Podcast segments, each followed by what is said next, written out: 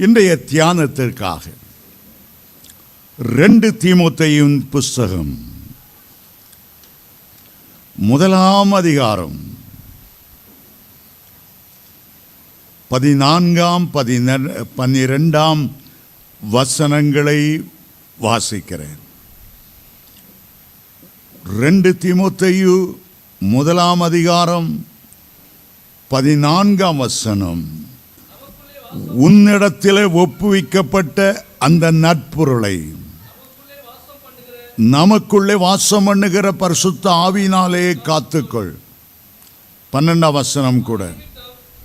அது நிமித்தம் நான் இந்த பாடுகளை அனுபவிக்கிறேன் ஆயினும் நான் வெட்கப்படுவதில்லை ஏனென்றால் நான் விசுவாசித்திருக்கிறவர் இன்னார் என்று அறிவேன் நான் அவரிடத்தில் ஒப்புக் கொடுத்ததை அவர் அந்நாள் வரைக்கும் காத்துக்கொண்ட வல்லவராய் இருக்கிறார் என்று நிச்சயித்தும் இருக்கிறேன் ஆவிக்குரிய தகப்பனாகிய அப்போசனாகிய பவுல் எந்தெந்த நிருபங்களை எழுதுகிறாரோ அவருடைய பாதப்படியில் பயபக்தியாய் அவருடைய ஆவிக்குரிய குமாரராய் உட்கார்ந்து அந்த வார்த்தைகளை கவனமாய் கவனிக்க வேண்டும் கவனமாய் ஏற்றுக்கொள்ள வேண்டும்.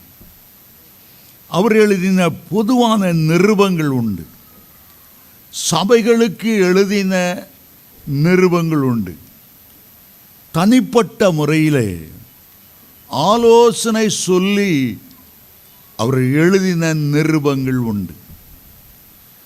தீமோத்தேயு ஒரு ஆவிக்குரிய குமாரன் என்று பெயர் பெற்றார். நான் விசுவாசத்திலே பெற்றெடுத்த என்னுடைய ஆவிக்குரிய குமாரன் அப்படியே தீமுத்தைக்கு எழுதுகிறார். அப்படியே பிலோமோனுக்கு எழுதுகிறார். பர்சனல் நிருபங்கள். அதில் ஒரு முக்கியமான ஆலோசனையை அவர் இந்த வசனத்திலே கொடுக்கிறார். உன்னிடத்தில் ஒப்பு கொடுத்த அந்த நட்பொருளை பர்சுத்த ஆவினாலே காத்துக்கொள். உனக்குள்ளே ஒரு நட்பொருள் இருக்கிறது. அது தேவனால் உனக்கு ஒப்புவிக்கப்பட்ட ஒரு நட்பொருள்.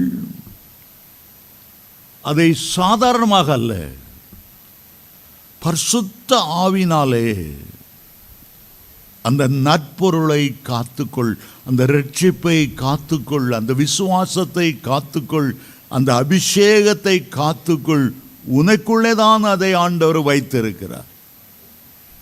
ஒரு விலையேற பெற்ற பொக்கிஷமாக அதை வைத்திருக்கிறார். அதை நீ காத்துக்கொள். பன்னிரெண்டாம் வசனத்தை வாசிக்கும்போது கர்த்தர் எப்படி காத்துக்கொள்ளுகிறார்?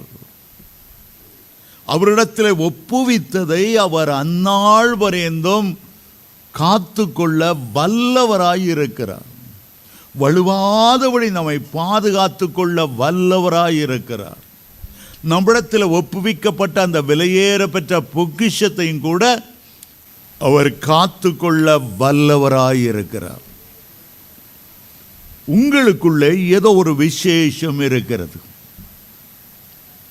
தம்முடைய மகிமையின் ஐஸ்வர்யத்தை எல்லாம் உங்களுக்கு அவர் தெரியப்படுத்த சித்தமானார் என்று ரோமர் ஒன்பது இருபத்தி மூன்றிலே வாசிக்கிறோம். இந்த மண் பாண்டத்திலே ஒரு மகிமையின் பொக்கிஷத்தை நாம் பெற்றிருக்கிறோம் என்று ரெண்டு குறைந்த நாலு ஏழில் வாசிக்கிறோம். நமக்குள்ளே ஏதோ ஒரு விசேஷமானது இருக்கிறது. கொலோசியர் ஒன்று இருபத்தேழுல கிறிஸ்துவானவர் மகிமை நம்பிக்கையாக உங்களுக்குள் வாசம் பண்ணுகிறார். அது ஒரு பெரிய பொக்கிஷம். உங்களுக்குள்ளே ஒன்று பேதொரு நான்கு பதினால மகிமையின் ஆவியானவர் உங்களுக்குள்ளே வாசம் பண்ணுகிறார். இதை நீ காத்துக்கொள். எல்லா காவலோடும் உன்னுடைய இருதயத்தை காத்துக்கொள். ஏனென்றால் ஜீவ ஊற்று அங்கிருந்து புறப்படும். உன்னுடைய பரிசுத்தத்தை பாதுகாத்துக்கொள். அந்த பரிசுத்தம்தான் தேவாதி தேவனை அப்பா பிதாவே என்று அழைக்கக்கூடிய புத்திர சுவையார ஆவியை உனக்கு தரும். தமிழ்நாட்டிலிருந்து பல வருடங்களுக்கு முன்பாக ஓரங்க நாடகம் அருமையாய் நடித்து காட்டுகிற பல மந்திர தந்திர வித்தைகளை காட்டுகிற பல சினிமா நடிகர்களை போல குரலை மாற்றி மாற்றி பல குரல் மன்னன் என்று அழைக்கப்படுகிற ஒருவன் அமெரிக்காவுக்கு போனான். தன்னுடைய திறமையை காட்டி பணம் சம்பாதிப்பதற்காக. தன்னுடைய மேக்க மேக்கப் பாக்ஸை திறப்பான். ஒரு அழகான பெண்ணை போல தன்னை உடுத்தி கொள்வான் எல்லாருக்கும் ஆச்சரியமாக இருக்கும். உண்மையான பெண் தான் என்று நினைப்பார்கள். நாடகங்கள் நடிப்பான் குறைஞ்ச அஞ்சு நிமிஷம் பத்து நிமிஷம் ஜனங்களெல்லாம் சந்தோஷப்பட்டு கைத்தட்டுவார்கள். நிறைய பணம் குவிந்தது. ஆறு மாதங்களில் ஏறக்குறைய ஒரு கோடி ரூபாய் பணம் சம்பாதித்து விட்டான் நாடகத்தின் மூலமாக. இந்தியாவுக்கு அவ்வளோ பணத்தை எப்படி எடுத்துக்கொண்டு வருவது? ஆகவே ஒருவன் வழி செய்தான். அவ்வளோ பணத்தை கொடுத்து ஒரு பெரிய வைரம். அதை வாங்கினான். வெயிட் இல்லாமல் இந்தியா கொண்டு போயிட்டா. அமெரிக்காவில் அதை வாங்கின விலையை பார்க்கலாம் இன்னும் அதிகமாய் அதை விற்பதற்காக. அந்த காலத்தில் விமானம் இல்லை. ஏறக்குறைய ரெண்டு மாதங்கள் கப்பலில் ஏறி இந்தியா வந்து சேரணும். கப்பலில் இவரோடு கூட ஏ- ஏறக்குறைய இரநூற்றி ஐம்பது பேர் பயணம் செய்தார்கள். இவனுக்கு ஒரு எண்ணம் வந்தது. கப்பலையும் நம்முடைய நடிப்பு திறமையை வெளிப்படுத்தி நடித்தால் ஓரளவு இங்கே கொஞ்சம் கலெக்ஷன் ஆகுமே.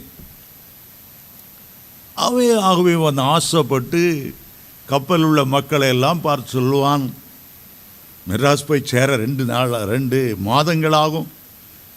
நான் சில என்டர்டெயின்மெண்ட் உங்களுக்கு நான் செய்து காண்பிக்கிறேன் நாடகங்களை நடித்து காண்பிக்கிறேன். நன்கொடை கொடுக்க விரும்பினால் கடைசி நாள் எல்லாரும் நன்கொடை கொடுக்கலாம். பாருங்கள் என்று சொல்லி முதல்ல இந்த வைரத்தை எடுத்தான். என்னுடைய விலை பல கோடி ரூபாய். ஆனால் நான் அமெரிக்காவில் ஒரு கோடி கொடுத்து இதை வாங்கினேன். இதை வைத்து நான் உங்களுக்கு ஒரு வித்தை காட்டுகிறேன். இப்போது பாருங்கள் இது எவ்வளோ அழகாக மின்னுகிறது ஒளி வீசுகிறது. வானவெளியில் உள்ள எல்லா கலர்களும் அதில் வெளிவரும் பாருங்கள் என்று சுண்டிவிட்டான். எல்லாரும் அதை பார்த்தார்கள். எத்தனை ஆயிரம் ஆயிரமான கலர்களை எப்படி இந்த வைரத்துக்குள் இறைவன் பூத்தி விட்டான் ஆச்சரியமாய் பார்த்து கொண்டிருந்தார்கள். அப்படியே கையில் பிடித்தான். எல்லாருக்கும் அதை தொட்டு பார்க்கணுன்னு ஆசை. பிறகு சொன்னான் இந்த கையில் போட்டு இப்படி எடுப்பேன் அப்படி எடுப்பேன் நிறைய வித்தை காட்டினா இப்போ ரொம்ப உயரத்தை நான் போடுகிறேன் சூரியனுடைய வெளிச்சம் அதில் படும்போது இன்னும் அழகாக இன்னும் இது கண்கொள்ளா காட்சியாக இருக்கும் ஆகவே மிக உயரமாய் சுண்டி விட்டான். கிட்டே வரும்போது இவன் பிடிக்கும்போது திடீரென்று கப்பல் ஒரு அலையில மேலும் அங்கும் இங்கும் அசைந்தது. இவனால் பிடிக்க முடியவில்லை. கடலுக்குள் விழுந்து விட்டது. கடல் என்றால் ரெண்டு மூணு மைல் ஆழமான பசிபிக் சமுத்திரத்திலே மிக ஆழமான ஒரு இடத்துல விழுந்து விட்டது. என்ன செய்வதென்று அவனுக்கு தெரியவில்லை. எடுக்கவும் முடியாது. நீச்சல் அடிக்க முடியாது. அதுவரை கப்பல் காத்திருக்க போவதும் இல்லை. பைத்தியம் பிடிக்கிற மாதிரி ஆகிவிட்டது. முகம் அப்படியே வாடினது வதங்கினது. இருதயம் உடைந்தவனாய் துக்கத்தோடு சுருண்டு படுத்துக்கொண்டார் ஆண்டவர் சொல்லுகிறார் எல்லா காவலோடும் உன் ஆத்துமா ரொம்ப முக்கியம்ப்பா.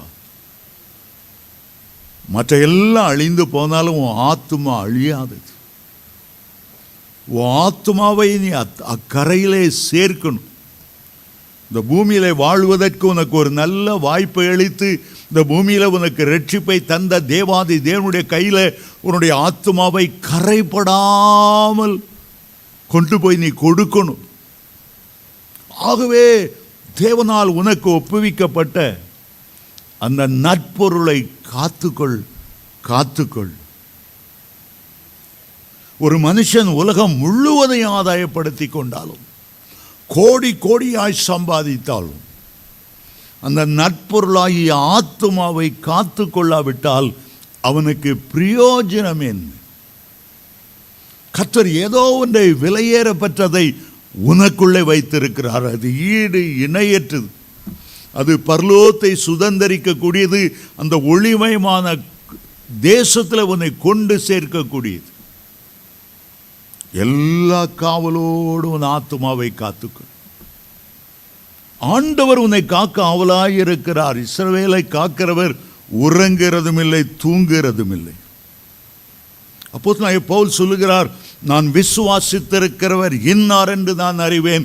அவரிடத்தில் ஒப்பு கொடுத்ததை அந்நாள் பரியந்தம் காத்து கொள்ள அவர் வல்லவராயிருக்கிறார் அதே நேரம் நீனும் காத்து கொள்ள வேண்டும்.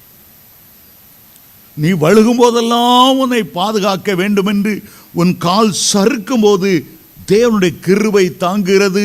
தேவ தூதர்கள் தன்னுடைய கைகளை ஏந்தி கொண்டு போவார்கள்.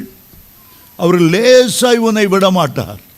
உன்னை தேடி வந்தவர் உடையான சேற்றிலிருந்து உன்னை தூக்கி எடுத்தவர் மார்போடு அணைத்து கொண்டவர் சிலுவை சுமந்த தோள்களில் ஒவ்வொரு நாளும் தூக்கி சுமந்தவர் தாயைப் போல தேற்றுகிறவர் தந்தையைப் போல மனம் இறங்கி உனக்கு உதவி செய்கிறார்.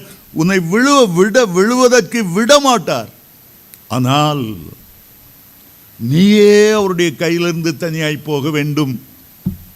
உன்னை உள்ளம் கையில் வரைந்திருக்கிற இந்த கை எனக்கு வேண்டாம். நான் உலக சிற்றின்பங்களை காக்க அனுபவிக்க போகிறேன் என்று சொல்லும்போது ஆண்டவர் கைவிட்டு விட வேண்டிய ஒரு சூழ்நிலை வந்துவிடும். ஒரு பக்கம் ஆண்டவர் காக்கிறார் ஒரு பக்கம் நீங்கள் உங்களுடைய வழிகளை காத்துக்கொள்ள வேண்டும். எதில் உங்களுக்கு சோதனை வருகிறது. யாரோடு பேசும்போது ஒரு சபலம் வருகிறது. எந்த இடத்துல சாத்தான் பதிவிருந்து கொண்டிருக்கிறான்.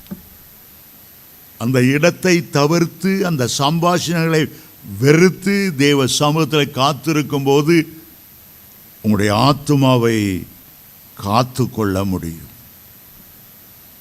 எல்லா காவலோடு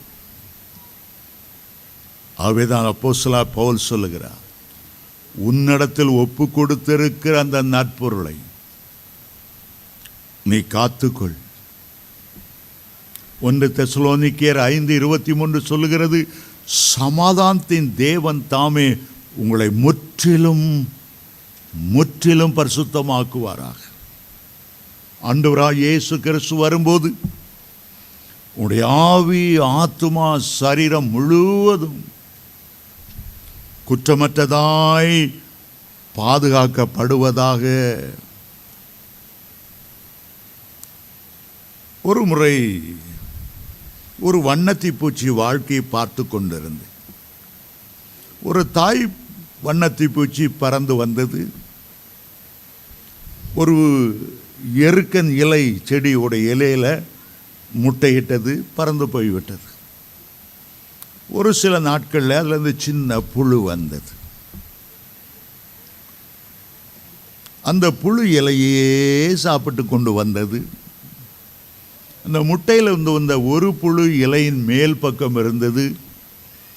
அடுத்தது தாழ்மையோடு தன்னை மறைத்து கொண்டு அந்த இலையினுடைய கீழ்ப்பகுதியிலே வளர்ந்து வந்தது. பத்து நாட்கள் நல்ல பருவம் வந்தவுடனே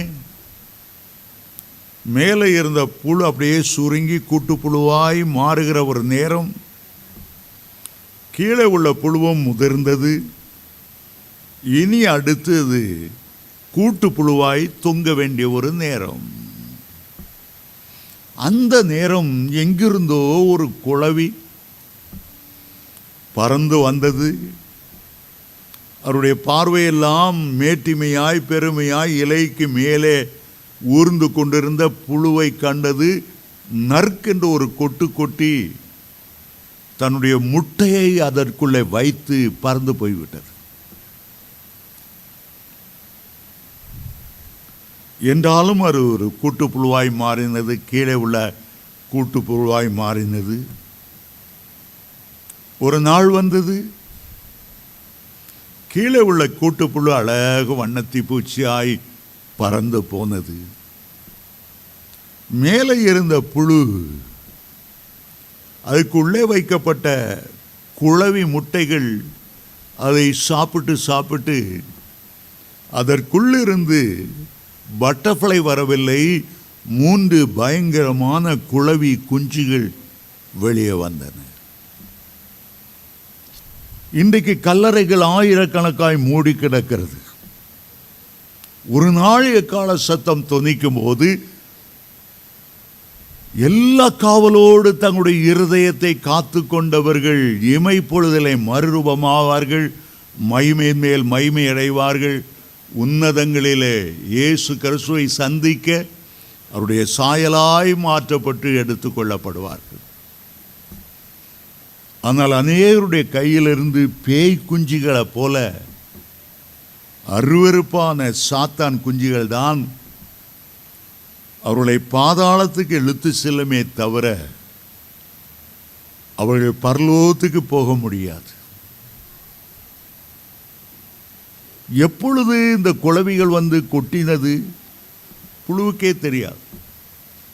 நீ டிவி பார்த்து கொண்டு இருக்கும்போது ஆபாச நிகழ்ச்சியை பார்த்து கொண்டு இருக்கும்போது கம்ப்யூட்டரை திறந்து கொண்டு புரோனோகிராஃபி பார்த்து கொண்டு இருக்கும்போது உன்னுடைய ஆத்துமாவிலே சாத்தான் கொட்டி தன்னுடைய விதை உள்ளே வைத்து விடுகிறான். அது அவனுக்குள்ளே கிரியை செய்ய ஆரம்பிக்கிறது அவனுடைய பரிசுத்தத்தை கெடுக்கிறது அவனுடைய கண்களில் உள்ள பரிசுத்தத்தை கெடுக்கிறது. அவனுடைய வாழ்க்கை தோல்வியாய் முடிகிறது. அவன் பரலோகத்தில் இந்த மகிமையின் தேசத்துக்கு ஆத்மா நேசரோடு சேர்ந்து மகிழ முடியாதபடி தேவதூதர்களோடு கைகோர்த்து மகிழ்ந்து களி கூற முடியாதபடி பழைய ஏற்பாட்டு புதிய ஏற்பாட்டு பரிசுத்தவான்களை பார்த்து மகிழ முடியாதபடி அவனுக்கு செய்து விடுகிறது.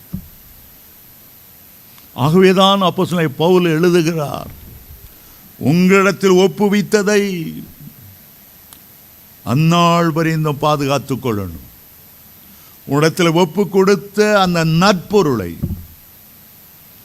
கிறிஸ்துவனுடைய வருகை பரிந்தும் காத்துக்கொள். எல்லா காவலோடும் உன்னுடைய இருதயத்தை காத்துக்கொள். உலகத்தில் வாழ்வது கொஞ்ச காலம் எ- எழுபது வருஷம் பலத்தின் மீதியால் எண்பது வருஷமாய் இருந்தாலும் நித்தியத்தில் நாம் வாழப்போகிற கோடான கோடி வருஷங்களுக்கு அது இணையே கிடையாது. அருமையான தேவனுடைய பிள்ளைகளே ஒரு மனுஷன் மறித்து அவன் கல்லறைக்குள்ளே அடக்கம் பண்ண போது ஒன்று யோபு இருபது பதினொன்றாம் வசனத்தின்படி அவனுடைய வால வயதின் பாவங்கள் அவனுடைய எலும்புகளோட படுத்து கொள்ளுமா பரிசுத்தவான்கள் மறிக்கும்போது அவர்கள் பெற்றிருந்த அபிஷேகமும் அந்த எலும்புகளோடு படுத்துக்கொள்ளும்.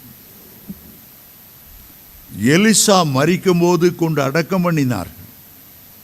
ஆனால் அந்த எலும்புகளுக்குள்ளே பாவம் இல்லை அபிஷேகம் இருந்தது. ஆகவே ஒரு மறித்த மனிதனை அடக்கம் பண்ண இடம் இல்லாமல் எலியா ஒரு கல்று கூட கட்டாமல் தோண்டும் போது எலியா எலிசாவின் எலும்பு பட்டு அவன் உயிரோடு இழந்தான் காரணம் அந்த எலும்புகளுக்குள் ஒரு அபிஷேகம் இருந்தது. யோசேப்பின் எலும்புகளுக்குள் ஒரு அபிஷேகம் இருந்ததுனால என் எலும்புகளை எய்ப்தில் அடக்கம் பண்ணக்கூடாது அது கானானுக்கு கொண்டு செல்லப்பட வேண்டும் என்னுடைய முற்பிதாக்கள் அபிஷேகம் பெற்றவர்கள் அந்த மக்பேலா குகையில் எப்ரோனில் உள்ள மக்பேலா குகையில் அடக்கம் பண்ணப்பட்டிருக்கிறார்கள். யாக்கூப் அங்கே அடக்கம் ஈசாக்கு அடக்கம் பண்ணப்பட்டால் அங்கே கொண்டு போங்க. அவருடைய கரம் கோர்த்து நான் உயிர் தள்ள வேண்டும். ஆகவே தன்னுடைய அந்திய காலத்தில் எலும்புகளை குறித்து அவன் கட்டளையிட்டான். என்று வாசிக்கிறோம். ஆதாம் ஏவாள் பாவம் செய்த போது ஒன்று அவருடைய இரத்தத்தோடு இரத்தமாய் கலந்தது அந்த பழத்தின் சாறு. பாவம் என்கிற சாறு. தலைமுறை தலைமுறையாய் உடைய இரத்தத்தோடு கலந்தது.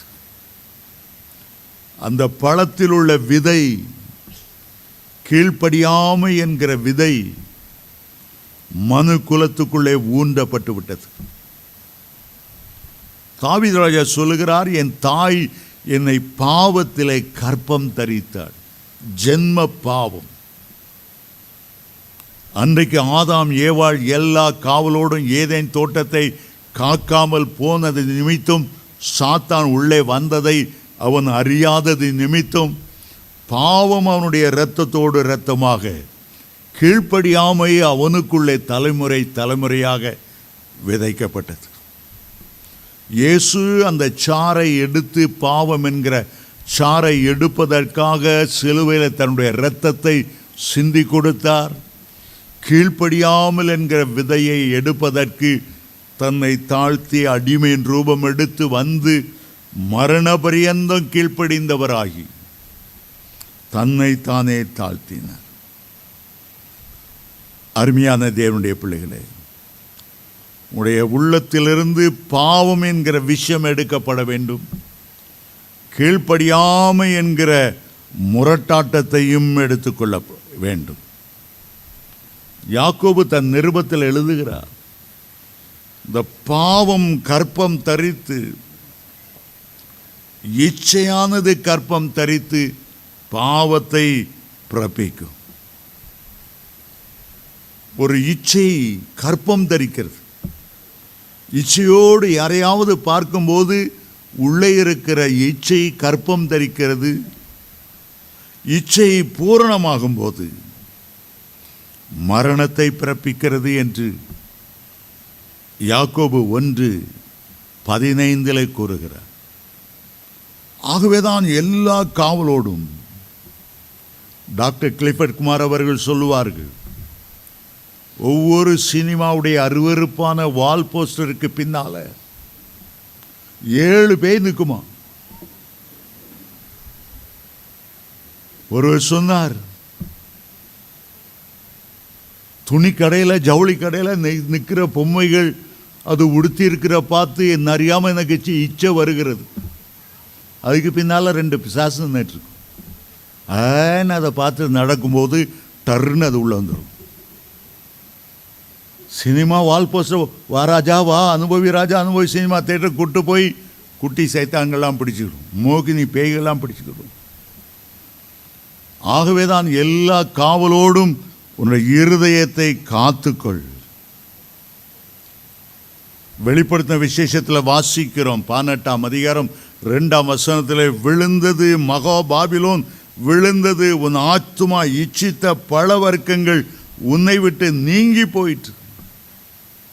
ஏவாள் ஒரு பல வர்க்கத்தை பார்த்தாள் இச்சையோடு பார்த்தாள் ஏதேன் தோட்டத்திலிருந்து விலக்கப்பட்டாள்.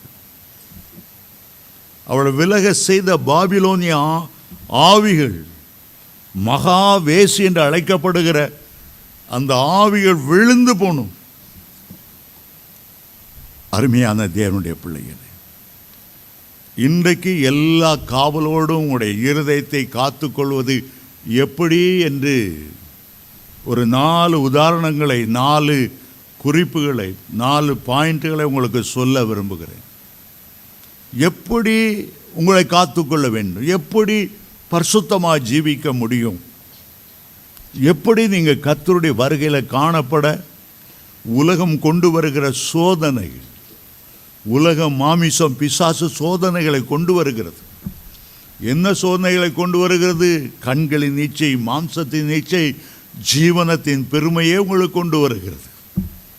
முதலாவது அதை ஜெயிப்பதற்காக சங்கீதக்காரன் தன்னுடைய அனுபவத்திலிருந்து சங்கீதம் நூற்றி பத்தொம்போது பதினோராம் வசனத்தில் எழுதுகிறார் என்னை நான் வசனத்தினால் நிரப்பிக் கொள்ளுகிறேன். நான் உமக்கு விரோதமாய் பாவம் செய்யாதபடி அப்பா உம்முடைய வசனத்தை என் இருதயத்தில் வைத்து வைத்து. உம்முடைய வசனத்தை. உலகத்தில் ஆயிரக்கணக்கான புத்தகங்கள் இருக்கலாம் ஆனால் இந்த வேத புத்தகத்தில் உள்ள உம்முடைய வசனங்கள் மட்டுமே ஆவியாயும் ஜீவனமாயும் இருக்கிறது. என்னை பாதுகாக்கும்படி அவைகளை எனக்குள்ளே வைத்து வைத்தேன். அப்போஸ் நீங்கள் பவுல் கொலோசியர் மூன்றாம் அதிகாரம் பதினாறாம் வசனத்தில் எழுதுகிறார் உங்களுக்குள்ளே தேவனுடைய வசனம் சகல சம்பூர்ணத்தோடும் வாசம் பண்ண வேண்டும். தேவனுடைய வா தேவனுடைய வசனம் தேவனுடைய வார்த்தை ஆண்டவர் தம்முடைய எல்லா பிரஸ்தாபங்களை பார்க்கிலும் அவருடைய வார்த்தையை மகிமைப்படுத்தி இருக்கிறாராம் வார்த்தை கத்தருடைய வார்த்தை கத்தருடைய வசனங்கள் கத்தருடைய வாக்கு தத்தங்கள் உங்களுடைய இருதயத்தில் பொக்கிஷமாய் வைத்து பாதுகாக்கப்பட வேண்டும். ஒன்றும் தோன்றுவதற்கு முன்னாக முதல்ல இருந்ததே கத்தருடைய வார்த்தை தான் ஆதியிலே வார்த்தை இருந்தது அந்த வார்த்தை தேவனிடத்தில் இருந்தது அந்த வார்த்தை தேவனாய் இருந்தது. அந்த வார்த்தை கிருவையினாலும் சத்தியத்தினாலும் நிறைந்தவராய் நமக்குள்ளே வாசம் பண்ணினார் என்று. ஆதியாம ஒன்று யோவான் ஒன்று ஒன்று யோவான் ஒன்று பதினாலில் அந்த வார்த்தை நமக்குள்ளே வாசம் பண்ண வேண்டும். அப்பொழுதுதான் நம்முடைய ஆத்மாவை பாதுகாக்க முடியும். வேதத்தை மனப்பாடம் செய்வது எவ்வளவு நல்லது. ஒவ்வொரு மாதமும் தேவ சமூகத்திலிருந்து ஊழியக்காரர்கள் வாக்கு தத்தங்களை பெற்றுக்கொண்டு வரும்போது மாதத்திற்கு அந்த ஒரு வாக்கு தத்தத்தை கூட மனப்பாடம் செய்யாமல் ஆபத்து நேரத்தில் அந்த வார்த்தைகளை பயன்படுத்தாமல் தேவனுடைய வார்த்தைகளை பயன்படுத்தி சாத்தானை மேற்கொள்ளாமல் அநேகம் பேர் தோல்விக்குரியவர்களாகவே வாழ்கிறார். சாத்தான் வந்து இயேசுவை சோதிக்கும் முன்பாக தன்னை வசனத்தால் நிரப்பிக் கொண்டார். சாத்தான் பல வசனத்தை கொண்டே அவரை சோதிக்க வரும்போது நீ பசியாக இருக்கிற இந்த கல்லை நல்ல பாரம் இந்த சுண்ணாம்பு கல் மஞ்ச மசேன்ட்டு அப்படியே கொத்து பரோட்டா மாதிரி இருக்குது அதை அப்படியே சாப்பிடும். நீ பசியாக இருக்கிற நாற்பது நாள் உபவாசம் இருக்கிறீர் எனக்கு தாங்க முடியலைன்னு முதல கண்ணீர் வடித்து சாத்தான் சொல்லும்போது சோதிக்கும் போது ஆண்டவர் சொன்னார் மனுஷன் அப்பத்தினால் மாத்திரமல்ல. தேவனுடைய வாயிலிருந்து வருகிற ஒவ்வொரு வார்த்தையும் மூன்று தடவை சோதிக்க வந்தான். மூன்று தடவையும் இயேசு வேத வசனங்களை காண்பித்து காண்பித்து எழுதியிருக்கிறதே எழுதியிருக்கிறதே. ஒவ்வொரு வார்த்தையும் சாத்தானுடைய தலையில் சம்மட்டி அடிக்கிறது போல இருந்திருக்கும். அவனை ஜெயித்தார்கள் என்று வேதம் சொல்லுகிறது. ஆண்டோடைய வசனம் இருபுறமும் கருக்குள்ள பட்டயம் என்று எப்ரேயர் நாலு பன்னிரெண்டில் வாசிக்கிறோம். எபேசியர் ஆறு பதினேழில் வேத வசனமாகிய ஆவியின் பட்டயம் என்று எழுதப்பட்டு இருக்கிறது அது சாதாரண பட்டயம் அல்ல இருபுறமும் கருக்குள்ள பட்டயம். ஆண்டவர் இயேசுவை அப்போ யோவான் பத்மோ தீவிலிருந்து பார்த்தபோது அவருடைய வாயிலிருந்து அந்த பட்டயம் புறப்பட்டது என்று. வெளிப்படுத்தல் ஒன்று பதினாறில் அவருடைய வாயிலிருந்து இருபுறமும் கருக்குள்ள பட்டயம் புறப்பட்டது. ரொம்ப ஆச்சரியமாக இருக்கு. ஒரு கூட்டத்தில் பெரிய எழுப்புதல் கூட்டம் உபவாச கூட்டம். எழுப்புதல் கூட்டத்துக்கு நிறைய பேர் வந்தாங்க. உபவாச கூட்டத்தை பார்த்தா நாலஞ்சு வயசான பாட்டிமார் தான் உட்காந்துருந்தாங்க பேச வந்தவர் ஒரு பெரிய பேச்சாளி பெரிய பிரசங்கம் பண்ணுகிறவர். அவருக்கு இங்கே பல்லில்லாத பாட்டிமாரை பார்த்த உடனே என்னடா வாலிபர்கள் பலவான்களாய் இருக்கிறபடியால் அவருக்கு எழுதுகிறேன் பொங்க பொல்லாங்கானை ஜெயித்தபடியால் யோவான் எழுதுகிறாரப்போ அங்கே பார்த்தா வாலிபரே காணும். இவர் வார்ஃபேர் சொல்லி கொடுக்கணும்னு போர் முறை தந்திரங்களை சொல்லி கொடுக்கும் பார்த்தா எல்லாம் வயசானவங்க. முன்னுக்கு ஒரு அம்மாவை ரொம்ப பரிதாபமாக உட்காந்துருந்தாங்க இவர் சொன்னார் நம்ம எல்லாரும் இப்போ ஜெபிக்க போகிறோம் அந்த முன்னால் உள்ள அம்மாவை பார்த்தபோது கத்தர் அவருடைய கண்களை திறந்தார். அவருக்குள்ளிருந்து ஒரு உள்ளான மனுஷன் மகாபலன் உள்ளவனாய் பராக்கிரமசாலையாய். வயதுதான் வயது முதிர்ந்து தோற்றதை தவிர அந்த அம்மா பயங்கர ஒரு ஜெப ஆவியோடு நின்றார்கள். அவர்களுக்குள்ளிருந்து ஒரு மகா பெரிய பலசாலி கையில் கருக்கான பட்டயத்தோடு எழுமை நின்று கொண்டிருந்தார் கூட்டம் முடிந்தவர் தான் சொன்னாங்க. அந்த அம்மா ஜோமன்னா சாத்தானுடைய படக்ஸை ஒரு புல்டாக் அடித்து குதறி கிலோ கணக்கில் கறி எடுத்துற மாதிரி இந்த அம்மா சாத்தானை குதறுவாங்க. அவ்வளோ வல்லமை. அவ்வளோ வல்லமை. வேத வசனம் எதற்கும் ஈடு இணையற்றது. அது மகா வல்லமை உள்ளது. அது எதிரியின் தலையை உடைக்கிற சம்மட்டியை போல அன்னது சாத்தானால் கத்தருடைய வசனத்தை எதிர்த்து நிற்க முடியவே முடியாது. எப்போதுமே கத்தருடைய வார்த்தையை உங்களுக்குள்ளே வைத்து வையுங்க. இயேசு சொன்னார் லூக்க ஆறாம் அதிகாரம் நாற்பத்தைந்தாம் வசனம் ஒரு நல்ல மனுஷன் தன் இருதயமாகிய நல்ல பொக்கிஷத்திலிருந்து நல்லதை எடுத்து காண்பிக்கிறான். நம்முடைய உள்ளம் நம்முடைய ஆத்மா ஒரு பொக்கிஷ சாலை. அதற்குள்ளே கர்த்தருடைய வார்த்தையை கற்று வைப்பது எவ்வளவு பிரயோஜனமானது. நான் உண்மையிலேயே என்னுடைய பெற்றோருக்கு நன்றியுள்ளவனாக இருக்கிறேன். சிறு வயதிலேயே சாப்டர் பை சாப்டரா சாப்டர் பை சாப்டராக இந்த மனப்பாடம் வைக்க வைத்தார் சண்டே கிளாஸ் போனேன்னா அங்கே சாப்டர் சாப்டர் பை சாப்டர் சிறு வயதிலே அவ்வளோ வேத வாக்கியங்களை நான் கற்றிருந்தபடியால் உண்மையிலே இன்றைக்கு புத்தகங்கள் எழுதுவதற்கு செய்திகளை ஆயத்தம் செய்வதற்கு அந்த வார்த்தைகள் எனக்கு இன்றைக்கும் பிரயோஜனமாக இருக்கிறது. உங்களுடைய பிள்ளைகளுக்கு வேத வசனங்களை கற்றுக் கொடுங்கள். வேத வசனத்தை கற்றுக்கலன்னா சாப்பாடு காலையில் கிடையாது சொல்லுங்க. கண்டிப்பாக இருங்க பிள்ளைகளோடு. அது பிற்காலத்தில் அவர்களுக்கு உதவி செய்யும். வெற்றியுள்ள வாழ்க்கை வாழ்வதற்கு சாத்தானை முறியடிப்பதற்கு கத்துடைய நாமத்தில் ஜெயம் எடுத்துக் கொள்வதற்கு அது உதவியாக இருக்கும் சரி முதலாவது நான் சொன்னேன். சங்கீதம் நூற்றி பத்தொன்பது பதினொன்றில் நான் உமக்குரதமாய் பாவம் செய்யாதபடிக்கு உம்முடைய வார்த்தையை எனக்குள்ளே வைத்து வைத்தேன். ரெண்டாவதாக நீங்கள் கிறிஸ்துவளுக்குள்ளும் கிறிஸ்து உங்களுக்குள்ளும் குலோசியர் ஒன்று இருபத்தேழு சொல்கிறது கிறிஸ்துவானவர் உங்களுக்குள்ளே மகிமை நம்பிக்கையாக வாழ்வதான் அந்த ரகசியம்.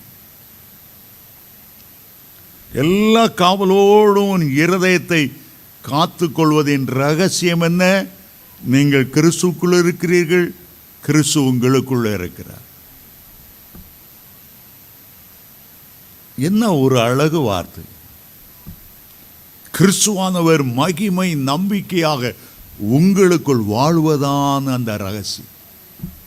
ஒரு நாள் கிறிஸ்து உங்களுக்குள் வரும்படி அவரை வருந்தி கேட்டுக்கொண்டீர்கள். அதுவரை வாசல் வெளியே நின்று லவோதிக்கா சபையை தட்டு தட்டு என்று தட்டினது போல வாசற்படியிலே நின்று நான் தட்டிக்கொண்டே இருக்கிறேன்ப்பா உன்னத பாட்டு ஐந்து ரெண்டில் வாசிக்கிறோம். ஐயோ என் தலை மயிர் பனியாலும் இரவில் பெய்கிற மழையாலும் நனைந்திருக்கிறது. என் பிரியமே ரூபவதியே கதவை திற கதவை திற. தாவிது சொல்லுகிறார் சங்கீதம் இருபத்தேழு நாலில் வாசல்களே உங்கள் தலைகளை உயர்த்துங்க அனாதி கதவுகளே உயருங்கள் அந்த மகிமையின் ராஜா கம்பீரத்தோடு மகிமையோடு மகிமையான தேவதூதர்களோடு உங்களுக்குள் வர விரும்புகிறார். உங்களுக்கு வருகிறது மட்டுமல்ல உங்களுக்குள்ளே வாசம் பண்ண விரும்புகிறார். உங்களோட போஜனம் பண்ண விரும்புகிறார். வந்து போகிற ஒரு விசிட்டராக அல்ல. நிரந்தரமாய் தங்குகிற உறவினரை போல வர விரும்புகிறார். அவரை உங்களுக்குள்ளே நீங்கள் ஏற்றுக்கொள்வது ஒரு எல்கேஜி படிக்கிற ஸ்கூலில் கொண்டு சேர்க்கறது போல. அந்த சின்ன பிள்ளைய அழகு யூனிஃபார்ம் போட்டு ஸ்கூல் யூனிஃபார்ம் போட்டு கையில் புக்கெல்லாம் கொடுத்து முதுகில் ஒரு பாறை சுமை போல் நிறையா புக்ஸ் எல்லாம் போட்டு இன்றைக்கி எல்கேஜி படிக்கிற பிள்ளைகள் அவ்வளோ புக்கை தூக்கிட்டு போத்துக்கு. இதெல்லாம் எதற்கு? ஒரு நாள் அவன் டாக்டராக வரணும். ஒரு நாள் அவன் அட்வொகேட்டாக வரணும். ஒரு நாள் அவன் இன்ஜினியராக வரணும். இயேசு உங்களுக்குள் வருவது ஒரு ஆரம்பம். முடிவென்ன உங்களுக்குள்ளே வாசம் பண்ணுகிற இயேசு மகிமை மேல் மகிமை அடைய செய்து உங்களை மறுரூபமாக்கி அந்த மகிமையின் தேசத்துக்கு கொண்டு போவார். ஆகவேதான் கிறிஸ்து உங்களுக்குள் வாசம் பண்ண வேண்டும். ஆண்டவர் சொல்லுகிறார் இயேசு சொல்லுகிறார் நான் இந்த உலகத்தில் வாழும்போது எல்லா காவலோடு என்னை காத்து கொண்டேன் பாவம் என்னை அணுக விடவே இல்லை.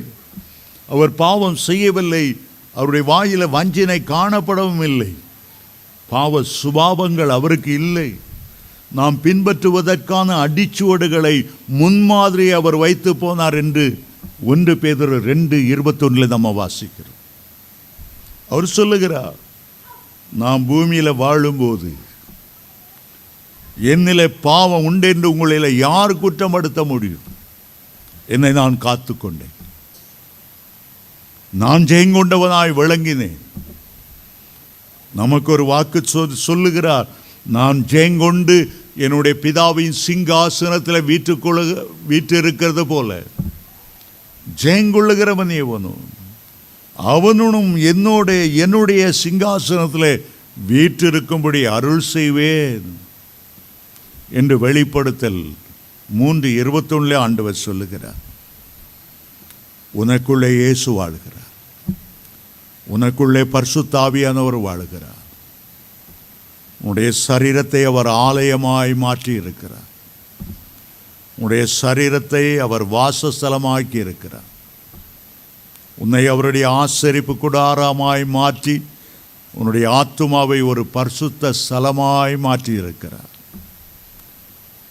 உன்னுடைய இருதயம் சகல ஜனங்களுக்கும் ஜெப வீடு என்று அழைக்கப்படும் உனக்குள்ளே வாசம் பண்ணுகிற ஆவியானவர் ஜெப பாஷையாகி அந்நிய பாஷை உனக்குள்ளே கொண்டு வருகிறார்.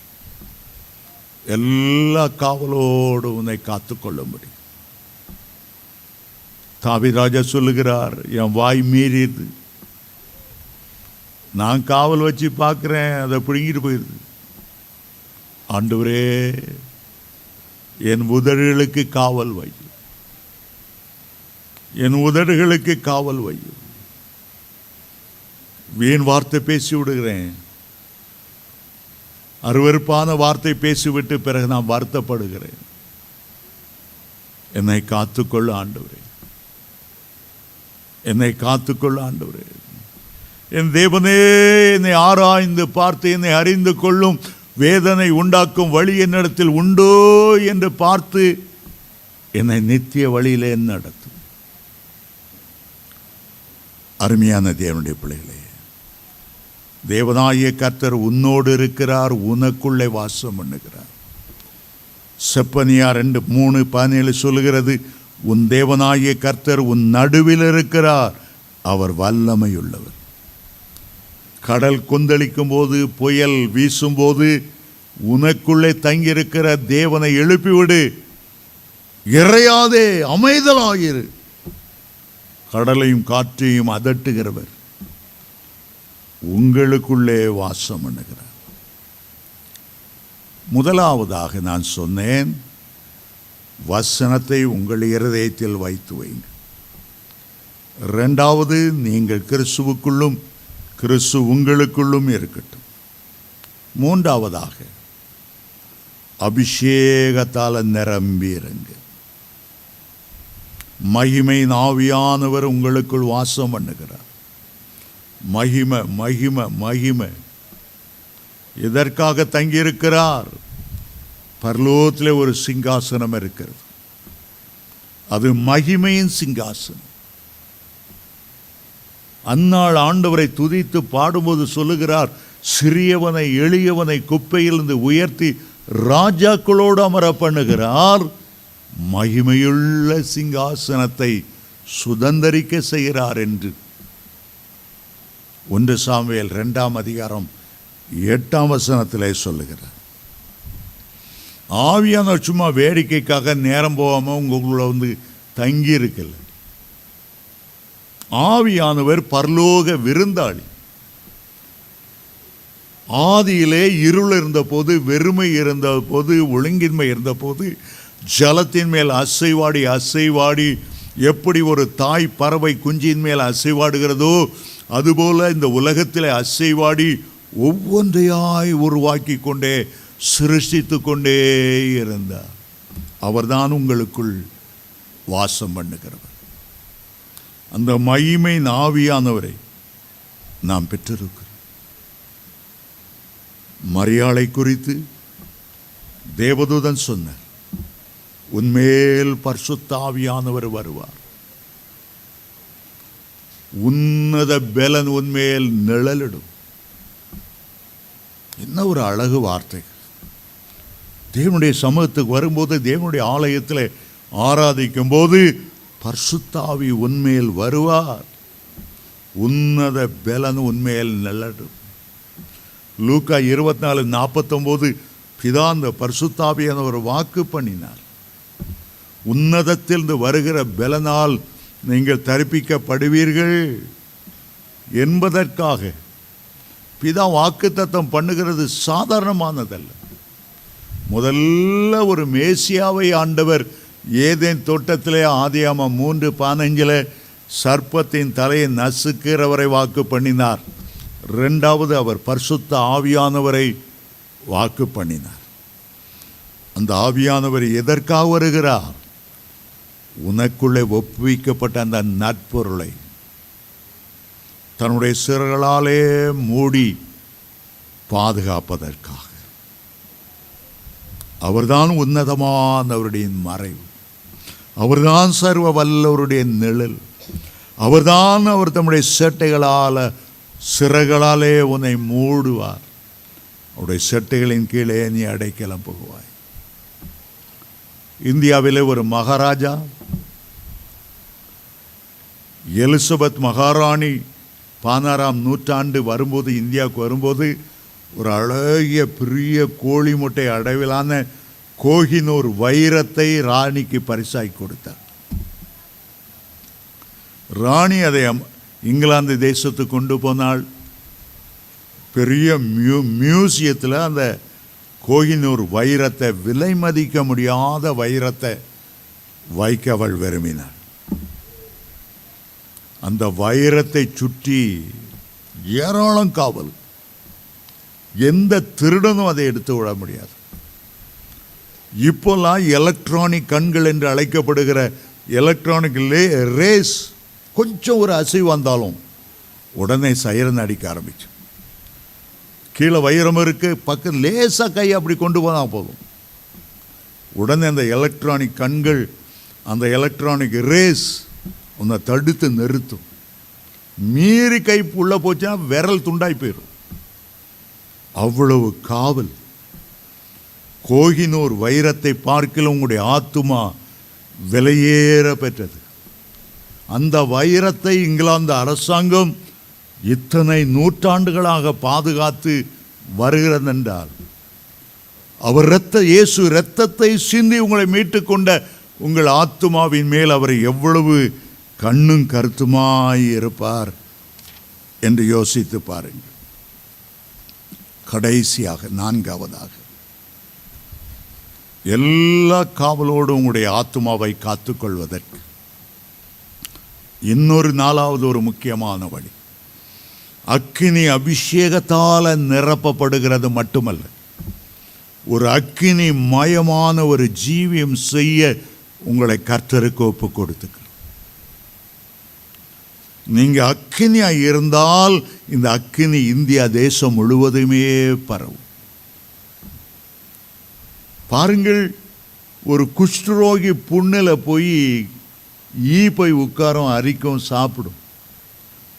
ஆனால் தீ கங்குலாய் ஒரு விறகு கட்டை எரிந்து போ அங்கே போமா போகவே போக முடியாது. எரிச்சிரும் அது கால்களெல்லாம் எரிச்சிரும் சாம்பலாக்கும்.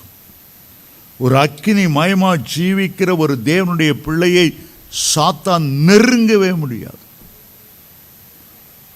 ஒருத்தி எவ்வளவுதான் விபச்சாரியாக இருந்தாலும் ஒரு தேவ மனிதனை கண்டு அவள் நடுங்குவாள்.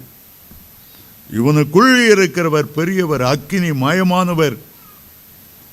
பேய்களை துரத்தும் போது பேய்கள் கண்ணை பாருங்க. அந்த பேய்கள் உங்கள் கண்ணை பார்க்கவே பார்க்காது. அப்படி பார்க்கும் அப்படி பார்க்கும் இப்படி பார்க்கும். காரணம் அது பார்க்கும்போது உங்களுக்குள் இருக்கிற அக்கினி மயமானவரை அந்த பேய்கள் உடனே அடையாளம் கண்டுபிடிச்சிடும். ஒரு ஆளுக்குள்ள பேய் இருக்கிறதுன்னு எப்படி கண்டுபிடிக்கலான்னா என் கண்ணை பாருன்னு சொன்னால் போதும். அது பார்க்கவே பார்க்காது. பார்க்காது. உங்களுக்குள்ள இயேசு இருந்தால் பார்க்காது. உங்களுக்குள்ளேயும் விபச்சார ஆவி உட்காந்துருந்தா நல்லா பார்க்கும் பல்ல காட்டும் இழுத்துட்டே போயிடும் ஆகவே தான் தேவ பிள்ளைகள் அக்கினியாக இருக்க வேண்டும். எப்ரேயர் ஒன்று ஏழு சொல்லுகிறது சங்கீதம் நூற்றி நாலு நாலு சொல்லுகிறது தம்முடைய பிள்ளைகளை அவர் அக்கினி ஜுவாலையாய் மாற்றுகிறார். உன்னுடைய உள்ளமாகிய பலிபடத்தில் எப்போதும் அக்கினி எரிந்து கொண்டிருக்க வேண்டும். எலியா ஜெபித்த போது ஒரு அக்கினி விழுந்தது. விழுந்த ஒரு அக்கினி மேல்விட்டறையிலே விழுந்த ஒரு அக்கினி சீஷர்களுக்குள்ளே தொடர்ந்து பற்றி எரிந்து கொண்டே இருந்தது. ஏதோ ஞாயிற்றுக்கிழமை வரோம் ஏதோ ஆலயத்துக்கு வருகிறோம் ஏதோ ஒரு அக்கினி என் மேலே விழுகிறது. மற்ற ஆறு நாள் அக்கினி இல்லாமல் அனலும் இல்லாமல் குளிரும் இல்லாமல் லவோதிக்கா சபை வாந்தி பண்ண போடுகிற ஒரு நிலைமைக்கு வந்தது போல வாழாமல் அக்கினியை காத்துக்கொள்ளுங்கள். அபிஷேகத்தை காத்துக்கொள்ளுங்கள். யோவான் மூன்று பதினொன்றிலே யோவான் சான் சொன்னார் எனக்கு பின்னால் வருகிறவர் என்னிலும் பெரியவராக இருக்கிறார். அவர் பர்சுத்தாவினாலும் அக்கினியாலும் ஞானசானம் கொடுப்பார்.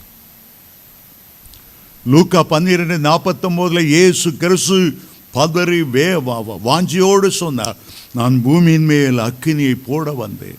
நான் பூமியின் மேல் பூமியில் உள்ள என் ஜனங்கள் மேல் அக்கினியை போட வந்தேன். அது இப்பொழுதே பற்றி எரிய வேண்டும் என்று விரும்புகிறேன் பழைய ஏற்பாட்டிலே ஒரு அழகான வசனம் லேவியராகவும் ஆறாம் அதிகாரம் ஒன்பதாம் பத்தாம் பதினோராம் வசனத்தில் சொல்லுகிறார் இந்த பலிபிடத்தின் மேல் அக்கினி எப்போதும் எரிந்து கொண்டிருக்கிறது. ஆசிரிப்பு கூடாரத்தில் ஒரு பலிபீடம் இருந்தது. மோச சொன்னார் இந்த பலிபடத்தின் மேல் கட்டைகளை போடு தகனி இரவும் பகலும் அக்கினி எரிந்து கொண்டே இருக்க வேண்டும். என்னுடைய சமூகத்தில் அக்கினி எரிந்து கொண்டே இருக்க வேண்டும். புதிய ஏற்பாட்டிலே நமக்குள்ளே ஆவியான ஒரு ஒரு அக்கினியை போட்டிருக்கிறார் அபிஷேகத்தை போட்டு இருக்கிறார் இரவில் நாம் தூங்கினாலும் நமக்குள்ளே ஒரு அக்கினி பற்றி எரிந்து கொண்டே இருக்க வேண்டும். அது ஒரு நாளும் அவிந்து போகக்கூடாது. தேவனுடைய பிள்ளைகளே உடைய ஆத்துமாவை காத்துக்கொள். விலையேற பெற்ற இரத்தத்தினால் உங்களை மீட்டெடுத்த அந்த ஆத்துமா. ஒரு பெரிய விலைக்கரைத்தை கல்வாரி சிலுவையில் இயேசு உங்களுக்காக சிந்தி இருக்கிறார் இந்த ஆத்துமாவை நஷ்டப்படுத்தி விடாது அந்த ஆத்துமாவை நஷ்டப்படுத்தி விடாது சிம்சோனுக்கு அந்த அபிஷேகத்தின் விலை மதிப்பு தெரியாமல் நஷ்டப்படுத்த ஒப்பு கொடுத்து விட்டார். ஒவ்வொரு வேசியல்ட்ட ஆகி போனார்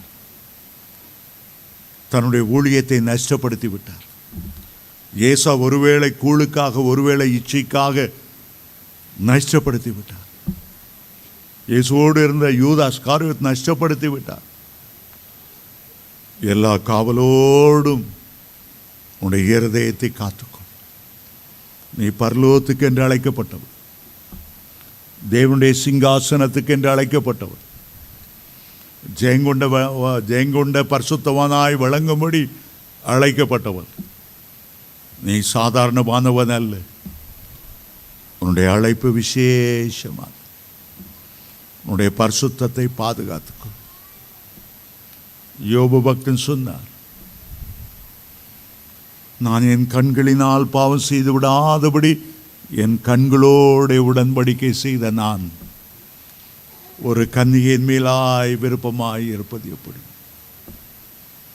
கண்கள்தான் அநேக பாவங்களுக்கு வாசலாய் இருக்கிறது. நான் தீட்டுப்படுத்தாதபடி என் கண்களை பாதுகாத்து கொண்டேன். தானியல் ஒன்று எட்டில் அவர் சொல்லுகிறார் இந்த ராஜாவின் போஜனத்தாலும் அவனுடைய திராட்சை ரசத்தாலும் என்னுடைய சரீரத்தை நான் தீட்டுப்படுத்த மாட்டேன் என்று பிரதிஷ்டை செய்து கொண்டார்களாம். ஏதோ ஒரு பகுதியில் உங்களுக்கு ஒரு பிரதிஷ்டை தேவை. ஏதோ ஒரு பகுதியில் ஒரு அர்ப்பணிப்பு உங்களுக்கு தேவை. அது நித்திய காலமான ஆசீர்வாதத்தை உங்களுக்குள்ளே கொண்டு வரும். எல்லா காவலோடு உங்களுடைய இருதயத்தை காத்துக்கொள். கண்களை மூடி நாம் ஜெபிப்பதற்கு முன்பாக ஒரு நிமிடம் எழுந்து நின்று. ஆண்டவரே இந்த பகுதியில் எனக்கு ஒரு வீழ்ச்சி இருக்கிறது. இந்த பகுதியிலே சாத்தான் என்னை குட்டுகிற ஒரு தூதன் என்று என்னை மனசாட்சி குத்தி கொண்டு இருக்கிறார் ஆண்டவரே நான் எழும்ப முடிய வேண்டிய அளவு நான் எழும்பவில்லை. உமக்காக பிரகாசிக்க வேண்டிய அளவு நான் பிரகாசிக்கவில்லை.